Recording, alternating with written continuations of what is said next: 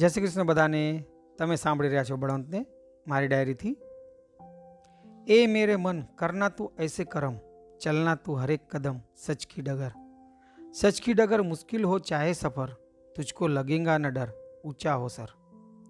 श्याममंथन दासनी आ बे લખેલી પંક્તિઓ સાચે હૃદયને છૂઈ જાય છે।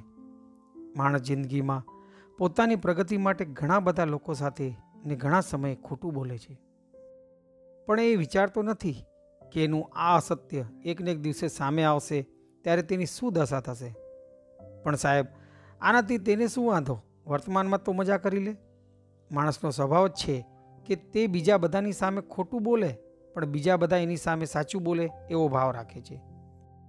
સાહેબ, એક અસત્યને છુપાડવા માણસ કેટલી વાર અસત્ય બોલે છે।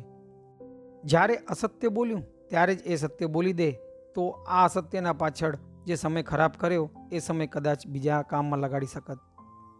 સત્યના રસ્તા પર ચાલવું એ બહુ કઠિન છે, પણ જ્યારે સત્યની જીત થાય ત્યારે એ સત્ય બોલવાવાળા વ્યક્તિનું માથું ગર્વથી ઊંચું થઈ જાય।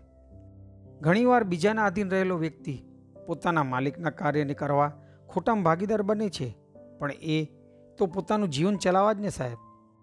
એ ખોટું નહીં, પણ પોતાના માલિક પ્રત્યેનો વફાદાર વ્યક્તિ ગણાય છે। આજ પહેલાંના હાજર વડીલો એમ જ કહે છે કે પહેલાં જેવો જમાનો નથી રહ્યો। પહેલાં તો લોકો 100% સાચું બોલતા, તો આજ શાકમાં મીઠું હોય તેટલું જ સાચું બોલાય છે। આજ તો ક્યાંય પણ ખોટા વગર ચાલતું નથી। મિત્રો, સત્ય એ આપણા જીવનનો અભિન્ન છે।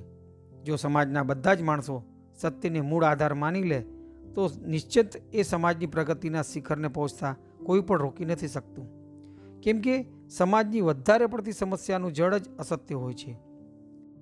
સત્યની વાણીનો આપણા હૃદયથી ગહરો સંબંધ છે। કોઈ વ્યક્તિ આપણી સામે સત્ય બોલતો હોય તો તેના શારીરિક હાવભાવથી જ કહી દે કે એ સત્ય બોલી રહ્યો છે કે નહીં। આજના જમાનામાં આપણને ઘણા એવા નિરાશાવાદી માણસો મળશે જે હંમેશા એમ જ કહે છે કે સાચા બોલવાવાળાનો જમાનો નથી રહ્યો, સાચાની કોઈ કદર નથી કરતું, પણ વાસ્તવમાં આવું નથી હોતું સાહેબ। સત્ય હંમેશા કડવું હોય છે, એટલા માટે કમજોર ચરિત્રવાળા આ પચાવી નથી શકતા, પણ જે પોતાના સિદ્ધાંતો પર જીવે છે અને સદા સત્ય બોલે છે, અંતે વિજય તેની જ થાય છે, કેમ કે જીવન સત્ય છે અને સત્ય જ જીવન છે। તેને છોડીને માનવ જીવનમાં કંઈ પણ નથી। आप सर्वे ने नवरात्र हार्दिक शुभकामना। आपणे आवा सारा सारा विचारों साथे आवता रविवारे फरी मळशुं। त्यां सुधी आपनो सप्ताह शुभ रहे। जय श्री कृष्ण।